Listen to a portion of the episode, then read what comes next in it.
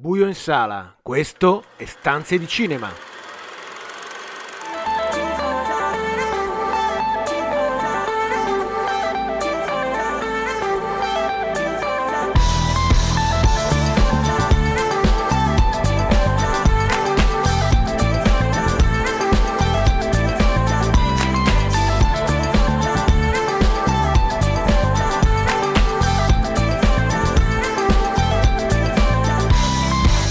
Benvenuti a una nuova puntata di Stanze di Cinema, il programma che vi racconta i film in sala in streaming, tutte le novità da Hollywood a Cinecittà, il box office e l'universo delle serie tv. Io sono Marco Albanese e con me per questa puntata c'è Carlo Cairoli in collegamento. Ciao Carlo. Ciao, ciao Marco.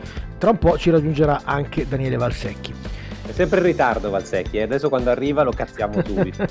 Iniziamo però come sempre dalle, dalle news. Um, un paio di belle notizie, anzi quasi tutte belle notizie per, per, oggi perché sono iniziate lo scouting delle location per le riprese del nuovo film di Michael Mann, scouting che verrà fatto in Italia proprio perché il film sarà dedicato al mito Enzo Ferrari. Sì, e sarà girato uh, a Modena e in Emilia Romagna a partire dalla metà um, del mese di luglio. Il protagonista appunto Enzo Ferrari, eh, giovane perché il film è ambientato nel 1957, sarà Adam Driver, mentre invece moglie e amante del, del Drake avranno il volto di Penelope Cruz e Shailene Woodley e racconterà un momento assolutamente critico della storia della Ferrari quando la fabbrica era certamente in difficoltà e la vittoria della mille miglia diciamo, rilanciò il brand eh, automobilistico eh, di, di Enzo Ferrari ci auguriamo che non venga il risultato di House of Gucci, soprattutto mi auguro che Michael Mann giri con, sì. con eh, do, o doppiatori italiani oppure con una recitazione da Emilia Romagna perlomeno. Ma sì,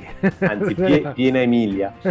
Eh, spostiamoci dall'altra parte del, dell'oceano eh, perché Michael Franco, abbiamo, di cui abbiamo parlato eh, due settimane fa per Sundown, si mette al lavoro questa volta eh, non più nel suo Messico ma a New York City con il premio Oscar Jessica Chastain e Peter Sarsgaard. Sì, non si sa molto di più di questo suo nuovo film se non appunto che è, è, è, una trasferta americana per Franco che già aveva girato Chronic se non sbaglio con un cast inglese americano con, con, ehm, con Tim Roth questa volta diciamo, il, cast è ancora più importante, Peter Sarsgaard come dicevi tu e la fresca premio Oscar Jessica Chastain e ovviamente se sul sito trovate la prima immagine dal set certamente sarà un altro film dei suoi molto provocatorio. Una notizia per me forse la, la migliore di questa settimana è che vede prevalere finalmente il cinema alla televisione, la serie di Marco Bellocchio dedicata al rapimento Moro sarà distribuita eh, in due parti anche al cinema prima della distribuzione televisiva sulla RAI.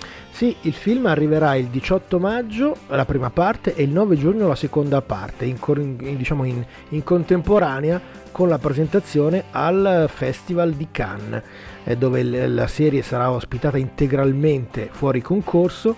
Il film è stato scritto, la serie, serie film diciamo, è stata scritta da Bellocchio uh-huh. con Stefano Bises, Ludovica Rampoldi e Davide Serino e avrà eh, Fabrizio Gifuni nei panni di Aldo Moro, Margherita Bui nei, nei, quelli della moglie, Tony Servillo nel ruolo del Papa e poi è tutta una serie di altri personaggi. Come ha raccontato Bellocchio stesso, a, di, a differenza di Buongiorno Notte, che era un film chiuso eh, diciamo, nel, nel, nella, nella, prigionia di, di, Aldo Moro, questa sarà un, una serie che racconterà eh, tutti, una serie di tutti i personaggi che, che ruotarono attorno a, a, quel, a, quella, a, quella, tragedia e quindi appunto ci sarà spazio per tutta una serie di altri, di altri personaggi. Sarà un compendio diciamo rispetto al suo Buongiorno Notte di, eh, di una hai, di hai citato, hai citato Cannes dove appunto verrà mostrato per la prima volta questa, questa serie film di, di Marco Bellocchio. Tu sei ovviamente in partenza sì. tra qualche settimana per Cannes. Cannes nel frattempo ha rimpolpato il programma, sì. ne avrai da fare con 15 nuovi film di cui 3 in concorso, ma soprattutto ha ufficializzato anche la, la giuria con il presidente Vince Lindon, il sì, registri certo. di Titan e con una nostra giurata italiana Jessica eh, Jasmine Trinca. Jasmine Trinca sì. Diciamo eh, erano parsi finalmente eh, eh, pochi film del Festival di Cannes quando sono stati presentati. Giustamente si erano fatti i conti che tutto sommato si sarebbero potuti vedere più film rispetto al solito perché appunto i ritmi sarebbero stati più, più, più umani e invece subito la settimana dopo Cannes appunto come dicevi tu ha, mh, ha annunciato altri 15 film una, una, una cosa veramente infinita con altri tre film in concorso, ce n'è uno che, che batte quasi bandiera italiana perché è eh, Le otto montagne che è tratto appunto da, um, da, da, dal romanzo di Paolo Cognetti eh, che ha un, era un cast tutto italiano con eh, Timi, con Alessandro Borghi e con Luca Marinelli quindi certamente è un film che, che, è diretto da due registi eh, belgi, ma eh, certamente batte bandiera anche produttiva italiana. Ehm, tra le altre cose, come dicevi tu, appunto è stata annunciata anche la giuria, Vincent Lindon, l'attore che, che, ha vinto la, la Palma d'Oro l'anno scorso e che aveva vinto il premio di miglior attore nel 2015, è il presidente di una giuria divisa appunto poi equanimamente tra uomini e donne, ma curiosamente gli uomini sono tutti registi e le donne tutte attrici. Un po', diciamo che è un po' una scelta un po' strana, devo dire, è un po' manichea. Ci sarà da, discutere anche di, su questo, eh, in da questo punto di vista. Di, tra, gli, tra i registi, tra l'altro, Asghar Faradi, eh, la Dili, il regista francese eh, delle Miserable, Jeff Nichols, eh, Joachim Trier bravissimo della persona peggiore al mondo e tra le attrici appunto Rebecca Hall, Naomi Rapace, l'attrice indiana De Pica Paducone e la nostra italiana Jasmine Trinca. Intanto salutiamo Daniele che si, è, che, eh, che si è collegato proprio in tempo per la prima pausa musicale di una canzone tratta dal primo film di oggi che è un film francese, Tromperie.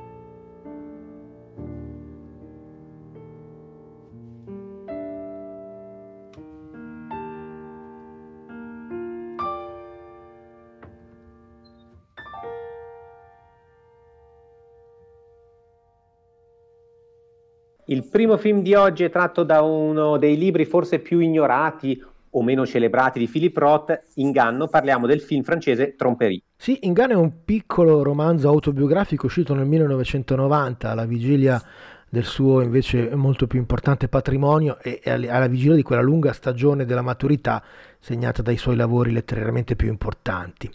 Inganno è il racconto di un'avventura extraconiugale tra Philip, appunto, uno scrittore cinquantenne americano che vive a Londra con la moglie, e una donna inglese senza nome, più giovane di lui, sposata e con un figlio piccolo, costretta in un matrimonio borghese che ha perduto significato. Il film Tromperie è diviso in 11 capitoli ed un epilogo e racconta la loro storia clandestina nello studio che Philip ha affittato per scrivere senza distrazioni lontano dalla casa della moglie.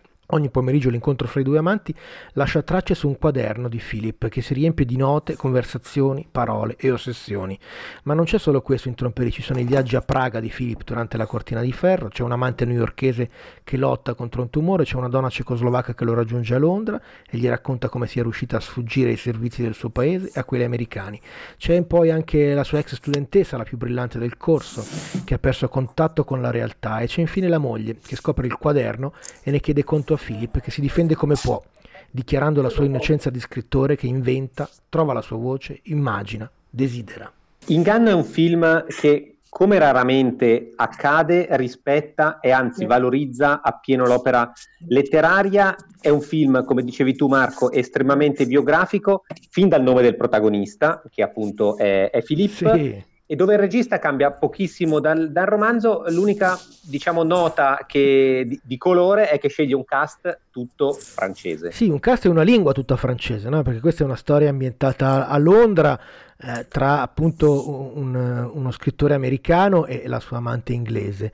E qui invece è tutto il film è tutto, è tutto, girato e parlato in francese, la lingua di Desplechin e del regista appunto è la lingua degli attori protagonisti. Eh, come dicevi tu Carlo, questo è un film e questo è un, è un libro e un film eh, che racconta la storia di Philips, Philip, qui appunto il, il, narratore non si nasconde dietro i, gli pseudonimi diciamo, che, che, che, Roth ha sempre usato, ha spesso usato nei suoi romanzi, no? quello di Zuckerman e quello di Kepesce, no? i suoi alter ego letterari. Qui invece siamo, siamo, siamo in prima persona e, e, e la scelta è, è, proprio quella di, di raccontare appunto come nasce quel meraviglioso scambio di, di, di, di parole d'amore che, che, spesso è al centro dei, dei, libri, dei libri di Roth. Il film è certamente il miglior adattamento rotiano dei, dei romanzi del, dello scrittore eh, ebreo uh, di, Newark del New Jersey e Polidalide ispiratissimo incarna il protagonista davvero con, con, quel brio mefistofelico un po' manipolatorio che sempre abbiamo associato ai personaggi dei, dei libri di Roth. Molto libertino Marco, e molto generoso. fatto, sì Dani. Quando tu sottolinei il fatto che eh, portare sullo schermo piccolo o grande le opere di Roth sia sempre un'impresa molto difficile perché la qualità della scrittura una certa sottigliezza, un lasciare intendere che si trova sempre nelle, nelle sue pagine, fa proprio fatica a essere portato eh, in maniera compiuta no? sullo schermo. Quindi spesso ci siamo trovati, pensiamo alla macchia umana, per dirne uno certo. su tutti, di fronte a dei grandi fallimenti. Mentre in questo caso il fatto di seguire in maniera quasi pedissequa il romanzo da una mano. Poi l'altra cosa che, che secondo me di Desplechin bisogna dire che spesso usa grandi donne, grandi attrici, grandi personaggi femminili. In questo caso mi sembra che lo faccia ancora di più. Sì, assolutamente. Non solo Lea Seydoux, che è ovviamente l'amante e la protagonista di, di, questi pomeriggi amorosi, ma anche le altre donne che, che emergono meravigliosamente in, in, in, questo piccolo film e in questo piccolo romanzo, no? che però hanno, hanno una qualità straordinaria. Le amanti lontane che soffrono, la donna cecoslovacca, insomma ci sono veramente delle... c'è, c'è una dimensione umana che, che Desplechin eh, condivide con Roth e, e, e, certamente tra i due c'è, c'è, una, c'è una, corrispondenza che, che, questo, che questo, film eh, esalta sicuramente. Nessuno più, più di Desplechin forse era, era, in grado di raccontare a cinema il lavoro di Roth con, con, così tanta precisione. Tra l'altro il film è stato girato in segreto, in pandemia, e, e ovviamente si vede perché eh, ci sono pochissimi personaggi e sono quasi tutte scene a due e, e, come appunto una teoria di, di, di, di, dialoghi tra Philip e le sue donne. E, e il film è davvero un, un, piccolo bellissimo regalo che anche la distribuzione italiana ha recuperato. Il film è stato presentato a Cannes l'anno scorso in anteprima ed esce a distanza di un anno anche nel nostro paese. Quindi diciamo ringraziamo i distributori per, per averci regalato questo tromperie questo inganno eh, al cinema e insomma, come avete intuito, vi consigliamo non solo per i fan di Philip Roth di andare a vedere eh, Tromperie Inganno. Ora prendiamoci una pausa musicale, andiamo a ascoltare una canzone tratta dalla colonna sonora del prossimo film di oggi che è Il capo perfetto.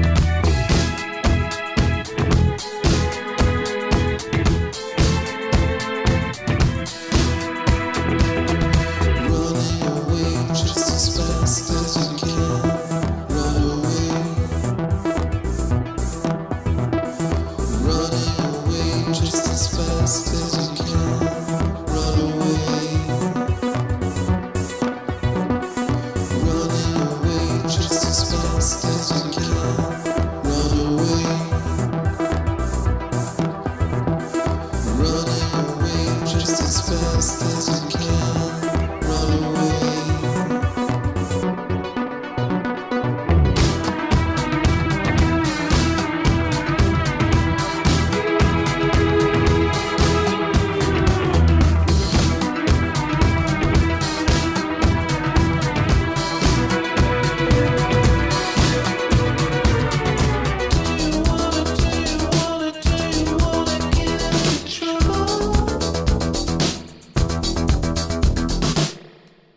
Secondo film di oggi è quello scelto per rappresentare la Spagna agli Oscar è Il capo perfetto con Javier Bardem. Sì, è il buen patrón in, in spagnolo, che ha al suo, al suo, centro Julio Blanco, il patrono appunto di una storica azienda di bilancio e di precisione ereditata dal padre, che guida con spirito comprensivo e retorica paternalistica e familiare. La fabbrica sorge in un'area industriale di sviluppo in periferia, mentre la moglie gestisce in negozio un piccolo negozio di abbigliamento. I due non hanno figli e, come dice sempre Julio, gli impiegati e gli operai sono la sua famiglia. La Blanco è finalista di un premio regionale a cui Julio tiene moltissimo e l'arrivo imminente della commissione di valutazione riempie i suoi pensieri. Blanco cerca di essere comprensivo ed aiutare i suoi dipendenti, fa uscire di galera il figlio di un suo tecnico accusato di aver picchiato un immigrato, si accorge che il capo della produzione ha dei problemi con la moglie che si riflettono pesantemente sul lavoro e cerca di metterci una pezza. Ma confortando e supportando il suo più antico collaboratore, Julio finisce per peggiorare le cose ancora di più. Nel frattempo, un ragioniere della contabilità appena licenziato si è accampato fuori dai cancelli con i figli, manifestando la sua rabbia e non vuole sentire ragioni. Ad aggiungere nuove preoccupazioni, al protagonista c'è una nuova stagista che Julio si porta a letto e che scopre essere la figlia di un suo caro amico, compagno di università. Questo capo perfetto, disponibile peraltro su Cili e Amazon, è un film di forte impronta iberica dove la commedia si tinge, si tinge presto di nero, come da tradizione spagnola, ed è una modalità di raccontare il mondo del lavoro molto diversa da quella, per esempio, francese che abbiamo visto nel film di Brisé. Daniele, tu però hai trovato un collegamento altrettanto interessante con Virzì. Eh sì, assolutamente, eh, perché in effetti, a differenza di un certo modo francese, ma anche anglosassone, no? pensiamo all'OCE, in cui tutto quello che è lavoro, che è impresa, che è fabbrica, è eh, rappresentato sempre con eh, l'ottica del conflitto e con l'ottica, eh, un'ottica estremamente seria, estremamente severa, estremamente drammatica. No? Qui la forza è quella, per quello mi mette il Virzì, sia il, ma il Virzì sia dei primi momenti di Ovo Sodo che il Virzì ultimo, no? della famiglia perfetta, cioè, diciamo, eh, questo modo di rappresentare la normalità e di far emergere in questo modo caustico che unisce, come hai detto tu, eh, la commedia, il thriller e il noir, di far emergere tutte le contraddizioni della normalità del nostro mondo, perché poi il mondo del lavoro, il mondo della fabbrica, il mondo degli imprenditori e dei loro sottoposti è il mondo in cui eh, in un certo modo ci muoviamo tutti noi, certo. tutti, noi che, tutti noi che dobbiamo lavorare per vivere, diciamo ci muoviamo in questo e quindi effettivamente c'è un'unità, io ci ho visto anche molta, molta commedia all'italiana eh, certo. in, questa, in, questa, in, questa, tipologia e anche quella, quella crudezza, no? quel, fa, quel, fare vedere che in tutti noi c'è un piccolo mostro piccolo grande a seconda delle certo. situazioni e, non so, e non sono certo nel protagonista ma in tutti e qui proprio a 360 gradi in tutti è un aspetto che al netto delle risate che certamente ci sono perché è un film intelligente, divertente, eh, però fa emergere proprio questo fatto. E devo dire che il fatto di, di farlo emergere su un'azienda normale, che in una situazione normale eh, di un andamento quotidiano rende, rende l'aspetto diverso Sì, Daniele, no? c'è questa, questo simbolismo delle bilance. No? Il film più volte mette l'accento sull'idea di, di, giustizia che le bilance della Blanco dovrebbero, dovrebbero gestire. Peccato che gli, questi strumenti si rivelino terribilmente fallaci, no? perché poi, come dice il protagonista, esatto, qualche volta bisogna truccare la bilancia perché, perché il risultato sia davvero giusto. Soltanto che, che Julio Blanco comincia a truccare non solo la bilancia simbolica posta, posta all'ingresso della sua azienda, ma anche molte altre con metodi sempre meno ortodossi per far tornare i conti appunto non solo nella sua impresa e rispetto al premio che devono vincere, ma anche nella sua vita privata. E, e, ma ti dirò poi che tutti trucchiamo un pochino le bilance certo. della nostra esistenza. eh, poi certo. dipende sempre quando, quindi ovviamente diciamo poi la, la, forza del film è sempre quella di portare tutto, tutto all'estremo, no? ma devo dire che nel fatto di, di, di, di questa, questa, anormale normalità è direi l'aspetto interessante, oltre ovviamente penso che siate d'accordo con me, l'interpretazione di Bardem, questo Bardem eclettico, divertente, insomma, che sì. si fa amare un po' imbolsito. Sì, sì, certo, sì, certo, certo. Però ecco, a, a, a, dietro agli occhi di questo personaggio che sembra appunto molto, no, così, così, molto paternalista, molto buono, molto compassionevole con i, con i suoi impiegati, no? che, chiama, che chiama figli la sua famiglia, l'azienda la sua famiglia, e scopriamo che alla fine invece ci sono davvero sempre gli occhi di, di, di, di crudeli del, del killer, se volete, di, di, di, di, eh, di non, non, è un paese per, per vecchi, no? è, è, è, molto interessante e, eh, la caratterizzazione di questo personaggio che appunto che vede questo Bardem appunto molto invecchiato, molto imbolsito in, in questo ruolo borghese che però tira fuori una, una grinta e una, e una crudeltà quando, quando lo ritiene necessario si parlava di giustizia e proprio la giustizia è la canzone che chiude eh, questo, questo blocco e questa prima parte di, di stanze di cinema, ovviamente tratta dal Cap Perfetto.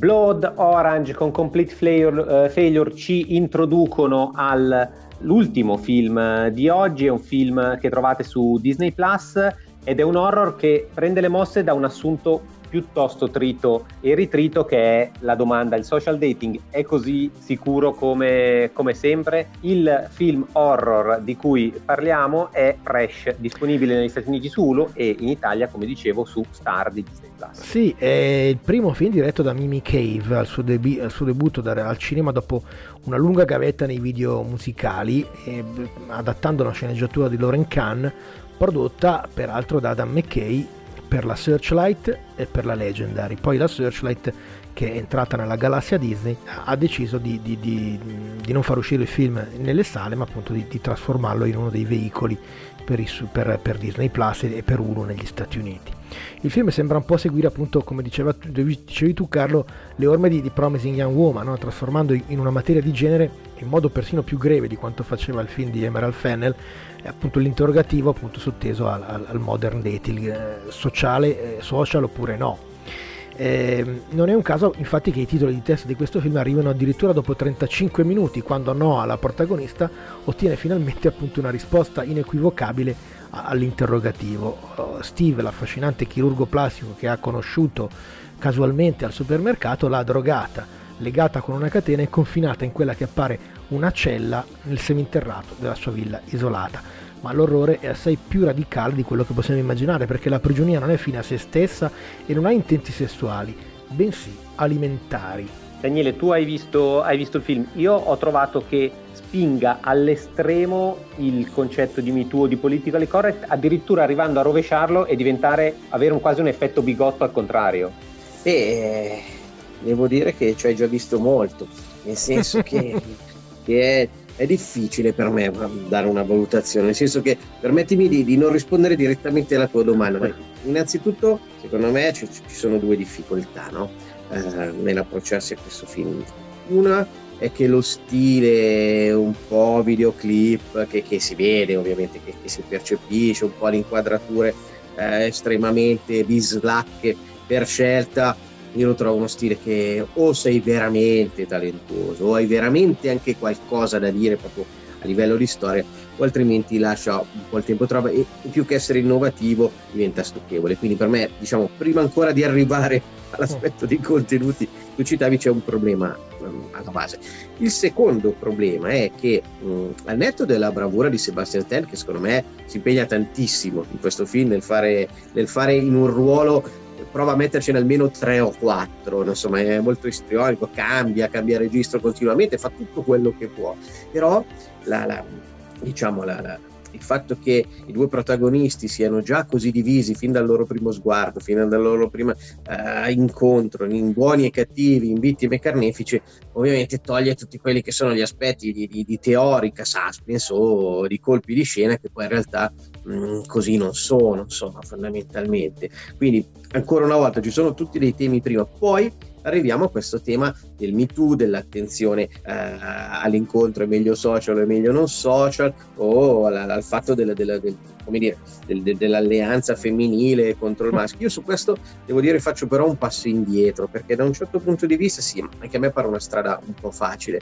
Poi però devo dire che ovviamente, lo dico sapendo di dire una cosa ovvia, non essendo noi parte in causa certo. di questo mondo, cioè non avendo mai dovuto noi eh, subire la paura di un appuntamento, la paura di una strada buia, l'incontro con uno sconosciuto, francamente non mi sento di, di, di, dire, di affondare il coltello su questa cosa, eh, anche se penso che, poi hai parlato di Promising Young Woman, ma secondo me ci sono stati film che hanno rappresentato e hanno appoggiato, secondo me, un ben altro modo. Di attenzione, esatto, esattamente, questo, questo, questo lo penso. Però devo dirti appunto mi approccio, oserei dire con rispetto a questa cosa proprio perché sento che noi abbiamo la fortuna e il privilegio eh, di esserne così lontani che trovo difficile riuscire a entrarci fino in fondo. Mentre sugli aspetti cinematografici di cui ho detto prima, allora, ecco, penso che possiamo dire la nostra. possiamo infierire.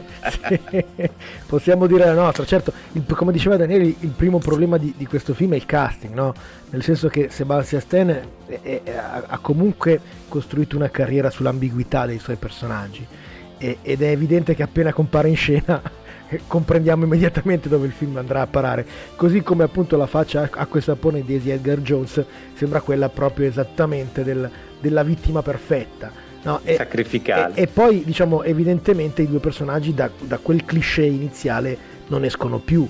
E io mi permetto di dire, Daniele, che sì, certo dobbiamo fare un passo indietro, ma il modo in cui si raccontano certe storie dice anche molto del, delle intenzioni, se vuoi, e, e, del, e della morale che c'è dietro certi film. Ecco, da sempre il cinema horror ha, ha sfruttato l'elemento, l'elemento sessuale no? come, come un, un, monito, se vuoi, moralista rispetto a, a, a, quello che poi accade ai personaggi. Qui siamo veramente oltre, no? perché appunto i pericoli evidenti no? nel, nel, nel, nelle comunicazioni social e negli incontri un po' al buio che, che, che, fanno parte ormai della nostra contemporaneità, qui vengono esasperate in, un, in un complotto horror che, che veramente è, è terrificante.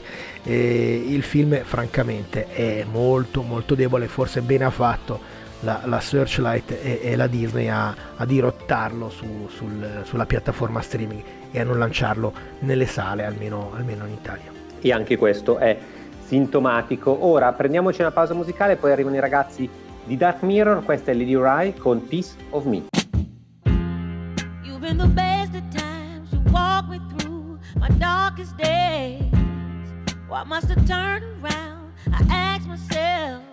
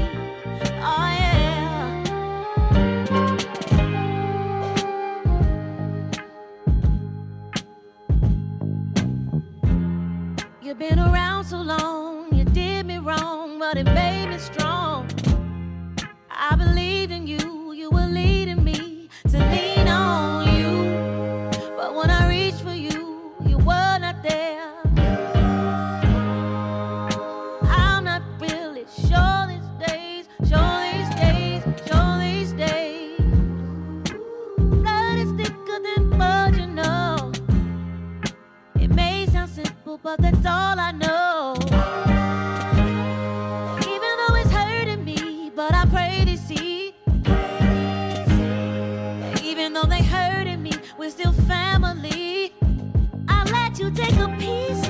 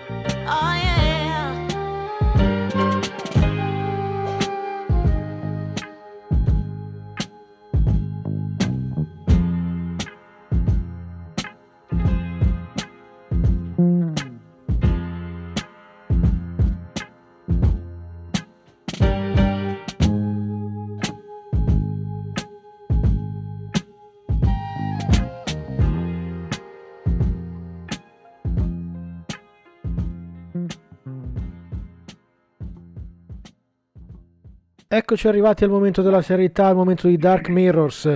Abbiamo con noi in collegamento Fabio Radelli. Ciao Fabio. Ciao Marco, ciao ragazzi. Eh, la serie di questa settimana è una serie italiana, una serie Sky, con un cast eh, di un peso notevole, diciamo guidato da Luca Zingaretti, ma in cui ci sono anche eh, eh Anna Buonaiuto, Barbara Bobulova e, e, e Isabella Aragonese, oltre a Giorgio Colangeli per una piccola parte e Ivan Franek e si chiama Il Re, è una produzione Made in Italy, vero? Sì, ci troviamo di fronte al primo dramma ambientato in prigione, realizzato interamente in Italia, eh, con un taglio assolutamente particolare, cioè al centro della storia, in modo preponderante, c'è una figura, la figura del direttore del carcere San Michele. Negli altri prison drama generalmente si tende a stratificare a mettere mm. insieme eh, storie eterogenee. Di prigionieri soprattutto, no? Modo, soprattutto puntando esattamente lo sguardo su, o sulle prigioniere, perché poi certo, certo. abbiamo, Orange abbiamo New Black, certo. tutta una serie, esattamente. E in questo caso no, la scelta è tutta di puntare su una figura, che è appunto quella di, di Bruno Testori, che dirige questo carcere come un sovrano assoluto eh, elargendo punizioni e concedendo eh, in qualche modo premi e libertà ad alcuni detenuti piuttosto che ad altri. Affiancato dai pretoriani, che sono di fatto le guardie della polizia penitenziaria, coordinate e guidate dal, dal capo che è Nicola Iaccarino, eh, gestisce proprio tutto ciò che avviene tra le mura del carcere, controllando sistematicamente tutto tramite eh, delle, delle, telecamere, tramite eh, spie, tramite tutta una, una, serie evidentemente di eh, una rete che gli permette certo. davvero di tenere tutto sotto controllo. All'interno tiene... del carcere si spaccia anche droga. Ecco, ci, tiene sotto controllo sia la parte lecita che quella illecita, no? Che quella illecita, assolutamente sì, perché ehm, all'interno del carcere eh, Miroslav Latkovic, che è un serbo eh, di fatto è il referente del direttore per la gestione dello spaccio di droga tra i detenuti. Eh, questo serve per tenere buoni i detenuti e per far fare qualche soldino in più alle guardie che così riescono ad arrotondare il loro, il loro stipendio mensile. Eh, però all'improvviso succede qualcosa di imprevisto, sia il capo delle guardie, eh, Nicola Iaccarino, eh, peraltro anche grande amico di, di Bruno Testori, sia Miroslav Latkovic vengono uccisi e quindi arriva un pubblico ministero che è appunto Laura Lombardo, tutt'altro che tenera o che non soffre certamente di soggezione nei confronti di testori, che inizia ad indagare. Quindi in qualche modo viene un po' a sgretolarsi eh, quel principio, quel, quell'idea di fortezza all'interno della quale eh, Testori era il sovrano assoluto perché qualcun altro vuole sapere, fa delle domande, mette in crisi il suo sistema. Accanto a questo problema all'interno del carcere, però Bruno ha anche dei problemi nella vita privata, non solo perché ehm, la figlia Adele ehm, ha avuto una malattia importante che tiene ancora in apprensione lui, lui e la moglie, ma anche e soprattutto perché si è trovato di fronte ad una separazione dalla moglie, eh, da Gloria, che è un agente dei servizi segreti a cui lui continua ad essere particolarmente legato. Questo lo porta ad abusare di droga, lo porta evidentemente a scivolare in, in uno stato di depressione e quindi si crea veramente una sorta di, eh, di costruzione narrativa con un uomo che al limite, nonostante questo, nonostante essere, trovarsi al limite, eh, combatte con tutte le sue forze per difendere il suo impero, per anche andare a, ad appurare chi ha realmente ucciso il suo amico Nicola chi è il vero responsabile di quell'omicidio. Eh, Fabio, c'è un'impronta eh, più decisamente autoriale in questa serie rispetto ad altre italiane e non, no? C'è un unico regista, Giuseppe Gagliardi, c'è una scelta di, di fotografia particolarmente eh, raffinata e, e, c'è una scelta anche di, di costumi particolarmente eh, curata, no? Certo, certo. C'è un invecchiamento dei costumi, una vera e propria eh, una vera e propria prassi di, eh, che ha creato anche le varie, le varie gang all'interno del carcere. Se tu vedi l'abbigliamento eh, degli slavi è diverso dall'abbigliamento dei musulmani, che hanno piuttosto la tendenza a vestire con maglioni, con figure geometriche, eh, gli italiani hanno un altro tipo ancora di abbigliamento, eh, i pretoriani, queste guardie hanno delle divise nere che sembrano quelle mm. dei corpi speciali paramilitari, certo. no? più, che, uh-huh. Più che di guardie di polizia penitenziaria. Ci troviamo insomma di fronte ad una serie che cura davvero ogni dettaglio e lo cura con un forte senso estetico. Eh, al di là della, dell'aspetto narrativo che è comunque compatto, che è comunque efficace, che è declinato da attori, come hai detto tu, eh, navigati e che stanno nel personaggio, perché lo stesso, eh, lo stesso Testori potremmo anche accusare Zingaretti di aver limitato il, il campo espressivo del, certo. del, protagonista, ma in realtà eh, esprime quello che serve per, il, per Testori, per questo tipo di figura. Altre sfumature emotive vengono piuttosto lasciate al, allo straordinario eh, alla straordinaria corolla di personaggi femminili mm. che come hai detto tu sono attrici di valore e, e, anche, e rappresentano anche personaggi, donne di valore. E quindi in qualche modo nell'insieme hai veramente una, una, un, un'ampiezza di sfumature, di sensazioni che hanno un valore estetico forte dettato dalla, dalla regia di Gagliardi, dettato dalla, dalla scelta di realizzare un prodotto che dall'inizio fino dall'ideazione fino alla, alla fase di realizzazione è stato pensato eh, da, da, un gruppo coeso. Eh, ricordiamo il Re eh, Sky Now TV 8 episodi da 60 minuti l'uno. Eh, Fabio, c'è eh, un finale aperto che lascia una traccia per una seconda stagione? Sì, sì, può essere. Diciamo che la serie è stata accolta con, in modo positivo, sia dalla critica che dal pubblico eh, il fatto che il finale, come sempre, sia debole, aperto, eh, debole nel senso a livello narrativo, cioè lascia eh, certo. molte possibilità no, di sviluppo, ehm, sicuramente ci lascia il sospetto che si stia pensando di approntare una seconda stagione della, della serie. Grazie, grazie per il tuo contributo Fabio, ricordiamo il re su Sky e questo è un pezzo della colonna sonora dei Bottega del Suono, il re di Roma.